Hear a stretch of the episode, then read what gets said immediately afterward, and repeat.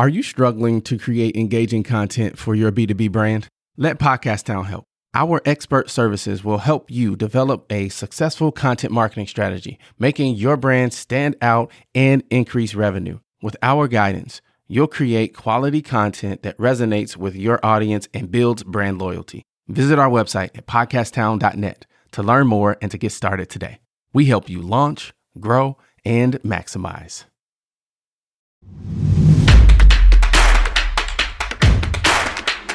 Oh oh oh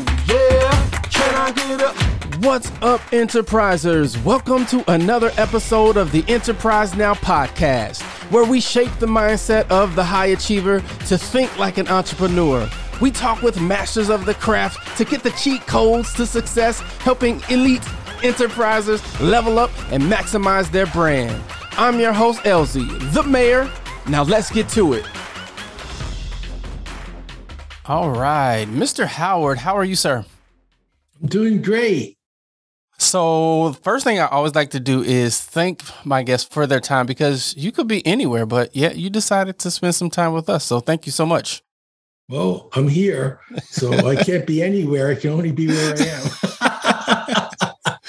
Well, the second thing I like to do, Howard, is on Enterprise Now, we like to get right to the point. So, we're going to get into the content. But before we do, can I get an oh, yeah? oh yeah. Perfect. So I love business and entrepreneurship. I love talking about it. I love learning about it. I love talking with brilliant people like yourself who have been in business and are killing it. But there are basically four areas sales, marketing, operations, finance. If you had to pick a favorite area, what would that be? Learning. because that's a part of all of them. Yes. To be good at any of them, you have to have information and good information. And that's my area. Although, of those that you mentioned, I'd say marketing is probably the most important.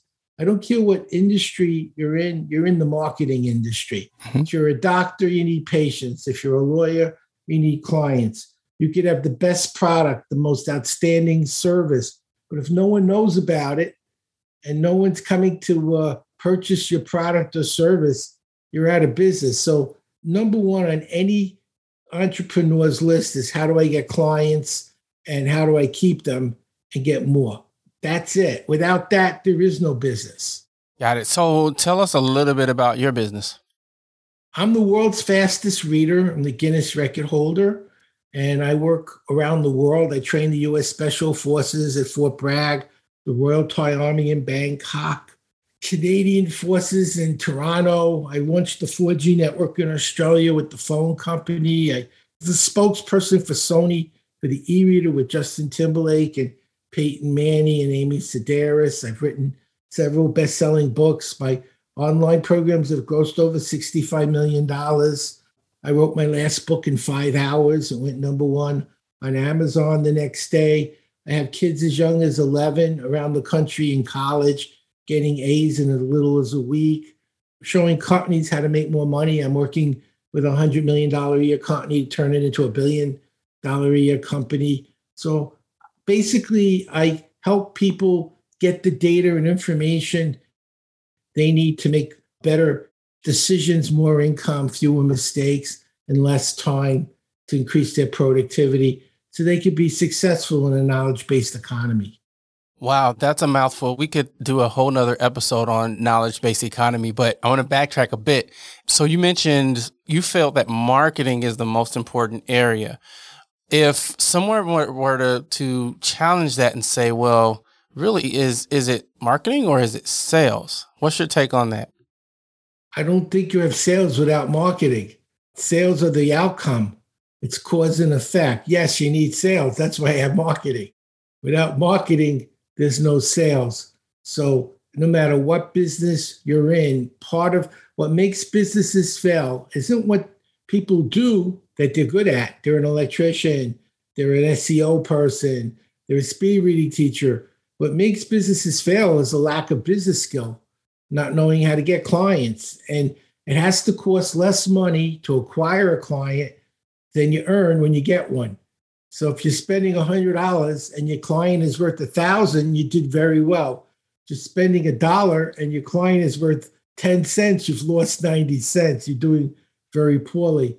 It isn't how much it costs, it's how much the uh, lifetime value of that client is. So it's very important in business to have a sense of what does an average client spend with me over the time that we're engaged. And then you know how much it's worth spending on your marketing to bring that client in in a prosperous way. You may lose money on that first engagement. In fact, that's common. You have an ascension ladder where the entry step is so low that no one can say no, which builds your list and helps you to create repeat engagements. But that's okay as long as it keeps moving up. Less people move up each ladder step, but as long as it remains profitable and you're making more than it's costing you to run the operation, well, you're doing well. And not everyone's doing well. And that's part of why people need to learn marketing. that is brilliantly stated. And you had several, several what I call golden nuggets in there. But let's get granular um, a bit. What are some of the marketing strategies, tips that you've learned over the years that have made you effective? Because from what I know about your business, it's it's your your your teaching and its courses, which is it's not unique in the delivery, right? But talk a little bit about some of the when what I mean delivery in terms of courses. Like there are other people have courses. So, talk a little bit about um, as a service, sort of a service based business, how do you, from a marketing perspective, what are some tips that you have for folks listening? I think you can do is give a lot of value at the beginning. So, let's say today I teach how to read faster, how to comprehend, how to remember. I show them what I do, and it works because they see it, they experience it. They're not hearing it works, it's working. They've already gotten that burger and they like the taste of it, so they want another one. I think the best way to market is not to do Jedi mind tricks and trick people into buying. It's create a relationship so they know, like, and trust you, and know that you have to fulfill that like and trust consistently. You have to make sure they realize that they don't just know, like, and trust you. It's it's sincere. You actually give a damn. You're not just after their money you actually want to make their lives better and you get pleasure out of helping people and not just seeing how much you can pull out of their wallet, which too many entrepreneurs are focused on. The money comes from helping other people. I used to lecture with Zig Ziglar, and he said, fastest way to wealth is help other people get rich. And he's right. The more you give and the better the quality of what you give, the more people want. And the more people want, the better your income becomes. It's just about delivering and demonstrating sincerity, knowledge, and what their problem is and how to fix it, and actually show them that you can and will fix their problem without any question. And as long as what you give is worth more than they pay. So if you're paying $400 and it's going to give you a lifetime value of several hundred thousand to several million, who cares? As an entrepreneur, I never look at what something costs. I look at what something will create in my business. If it will create more income and more productivity and more time and savings for me, then I don't care what it costs because it's paying for itself. But if it doesn't, then it's not anything. I don't even care if it's free. It's a waste of my time. It isn't giving me what I need. So I think sincerity is important I think people know when you actually care versus it's all about you. Now, for me, I was a yogi. When I got to college, I studied the seven schools of yoga and meditated, and it made me more aware of how we're all connected. And whatever we do affects everyone. The human race is a family, it's not just individuals, it's a collective consciousness. It's only as good as the weakest people in it or the strongest people in it. And so we have a responsibility to raise everyone up to have a better world. We'll have peace in the world when no one's starving or hungry or scared. They have nothing to lose when they have nothing. So they have everything to gain by doing something stupid and crazy. But for them, it's not stupid and crazy, it's desperation. So that's how I look at it. So I actually do care. It matters to me. And I feel I've been given, I read 80 pages a minute. So I feel that's a gift. And if you have a special talent or gift, you're supposed to use it to make a better world. And in the process, get paid for it. So you're making a living. You can't help other people if you can't pay your bills and you can't support yourself. There's nothing you can do for anyone else. But you should make sure that you earned it. If you're giving more than you charge, then I feel good with that. Very well stated. How, how do you stand out as a business owner, entrepreneur? How do you differentiate? Well, I have a world racket that doesn't hurt. uh, you know, if you're Michael Jordan, most people would want a ball autographed by you, or Tiger Woods, or Brad Pitt. I don't, I don't, I'm not his twin brother, by the way. I, I have much shorter hair. Uh, but what makes you stand out is is you, your character, your your personality, how you connect to people, what your message is, and do you deliver on your promises? Do you do what you say you're going to do? I think I'm a president of a Rotary Club. I don't know if you could see my little Rotary thing back here, but one of the things Rotary is about is delivering on your promises, doing what you say you're going to do. And so in my business, everyone gets support. And if they don't help, I actually do it myself for a lot of reasons. One, I want to know what went wrong. I'm doing this 35 years and I fixed it so many times based on what people told me that nobody has a problem anymore. So if someone does, I'm kind of surprised and I want to know what happened so I can fix it again so it never happens again. That's enough. And of course, you don't want to have to make a refund. You want to actually give the person what they paid for. So they say, hey, he gave me what he promised. I'm happy to pay him because I got, I'm learning 100%, 200% faster and making more money. So I don't care what I paid him. He kept his word. And I'm going to tell my friends he kept his word and they're going to come. To me, that's more important than just getting paid. You know, and that's what makes it work. Absolutely. Is your reputation. I mean, there are people who have terrible reputations and people avoid them because they know they're going to get burned because that's what they've done to everyone else. Absolutely. Now, Howard, if you're anything like me, this next question will be difficult for you. Not because it's a difficult question, but because I have a lot of things that um, I've done in life and in business that weren't the smartest things. So, what I want to know is what is the stupidest thing you've done? I don't know. It might be hard to pick just no, no, one. very easy. my, my, my first marriage. As I told you, it was a storybook marriage. Unfortunately, Stephen King wrote the book. So I met her in June and got engaged in July. That was my first stupid thing. And then I didn't get unengaged. That was my second stupid thing. and 18 years later, I finally extricated myself from a living hell. But uh, that would be my, I would say, one of the dumb things. But one of the biggest challenges I had because I grew up in the projects in Brooklyn, which is very violent. And it was, we moved when they raped an 88 year old man. So that's pretty bad. I, it was West Side Story without the music and dancing. I met Bernardo. He had a knife. He wasn't dancing. I had it to my throat, literally. I had a knife to my throat. I was beaten with bats. Normal day. I didn't even tell my mom. I was like, what happened in school today? Oh, someone tried to kill me. I gotta go do my homework. You know, it's not even that. I just went and did my homework. I didn't even mention someone tried to kill me today with a knife. It was just another day of school, normal day. Someone tried to kill me. Got to do my homework.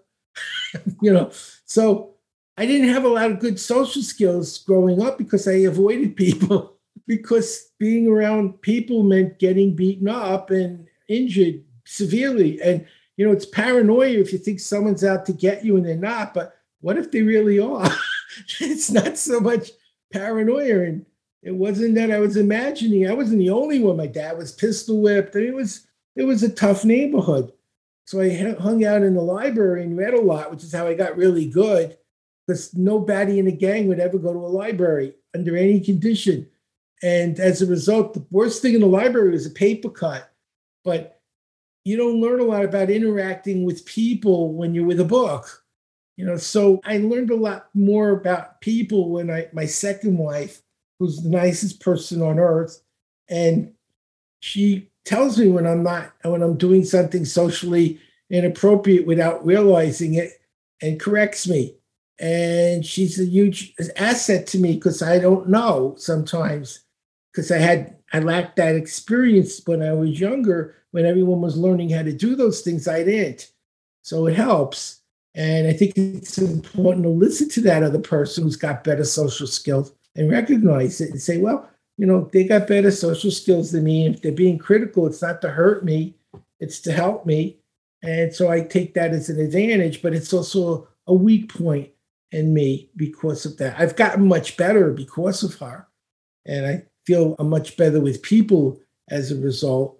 But I needed that coaching because I didn't get the experiences everyone else had. That's amazing to know how our experiences, both negative and positive, shape us into the humans that we become.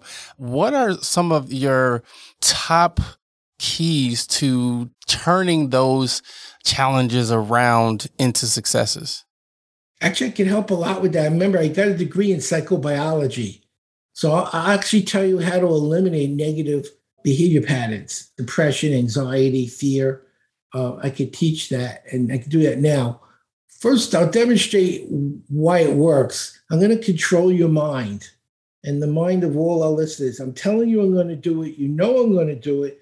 I want you to try not to let me do it, and you won't be able to. Okay. okay. Don't think of Mickey Mouse eating pizza. And what popped into your head? Mickey Mouse eating pizza. you couldn't stop. It couldn't help. That's language. There are things in language that force the brain to focus. Now, imagine in business knowing how to do that to get a client to focus on the product or service in a positive way, not in a negative way. That's also part of marketing. But what's important here is the unconscious brain doesn't understand negative words like don't or not. It doesn't. So if you're nervous, let's say you're anxious, you're depressed, something's bothering you, say, I'm not going to be depressed. That makes it worse. Your brain hears be depressed. I'm not going to be depressed. I'm not going to be ner- anxious.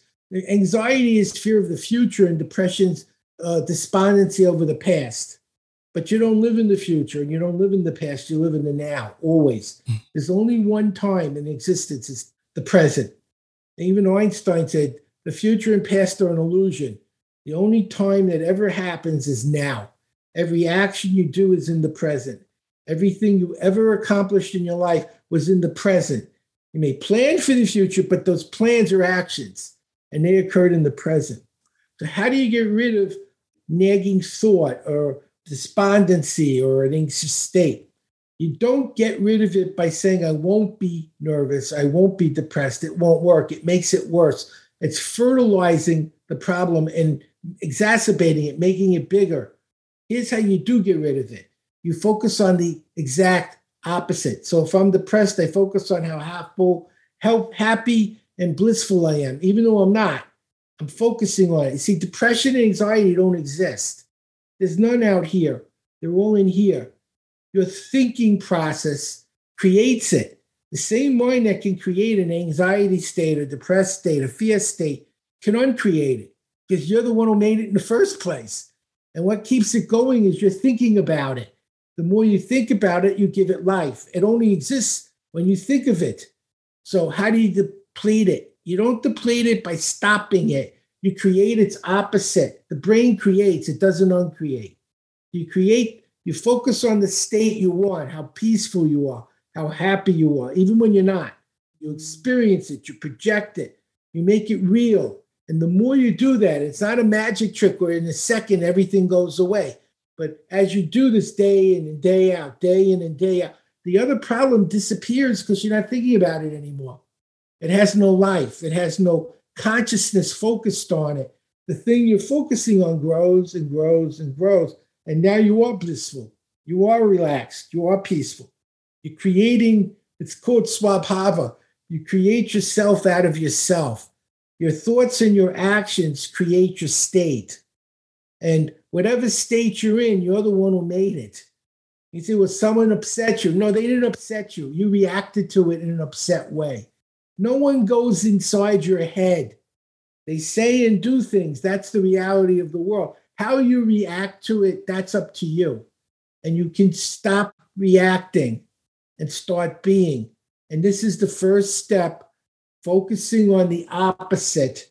And no matter how much the other thing tries to take you away, every time you're conscious of it pulling you away, you go back to the opposite. And over time, not instantly, over time, the other thing, because of your lack of attention, lack of focus, lack of interest, atrophies, it loses its life force. And the other thought, the one you actually want in your life, grows and grows and takes over. And now you actually are blissful and you are happy and you are calm. You're not imagining it. You created it just like you created the other state. That is awesome, awesome, awesome stuff. Hey, Howard, if people want to reach out to you, read faster, learn more about what you do, how can they do that? Go to Berg Learning, like my name, berglearning.com. And you can email me at howard at berglearning.com. I have reading, writing, memory, and math will double your learning rate. I wrote my last book in five hours, went number one on Amazon. The writing program shows you how to get rid of writer's block. You'll never sit in front of a screen and say, What do I say? You'll just be too busy writing, how to memorize, and we'll do some of that today, and how to do math super fast. And I do private less lessons and mentoring. I have like a billion dollar company, $100 million, wants to be a billion dollars basically showing them how to use the information they have to increase their profits by tenfold. I'm working with a law firm. They have a million pages in a law case. They need someone to read it and tell them which pages to use. I can read a million pages in a few days, and then I'll tell them what to use. So I do that for companies. I do the learning, and then I give them the cliff notes. Okay, this is what you want to know to do what you want to do. I read all your material. This is irrelevant. This is what you need to focus on. So I do that also. I mentor people. Very cool. Thank you again so much for your time, Howard. Thank you. If you got value from today's show, we want you to join the Enterprises Elite email list for more nuggets and resources. And remember, no excuses, just execution. Go get it.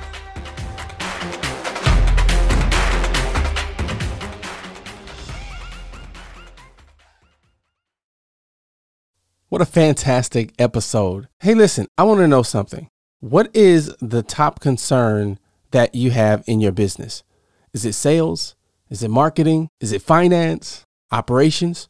Shoot me an email, mayor at podcasttown.net. I want to start a conversation around these areas of business and how we can work together and help each other shine even brighter.